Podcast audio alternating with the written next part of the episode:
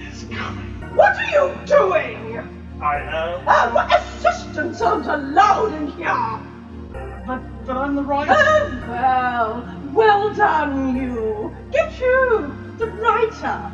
Well, I never do. And I suppose you think the show couldn't be written without you. Well, no, I mean, Please, you bore me. right. Warm up exercises.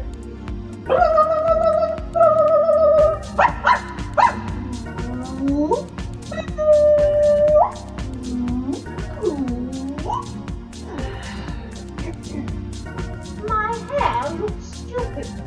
What's promising? Everyone thinks I smell tea. Stop it! My father smells the elderberries. Uh, Okay. I see you have very clever of you. About your feet. I still believe chocolate milk comes from bright eyes. Okay, right.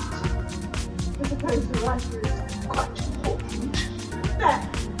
I have enough. On to Jackson, Series 2.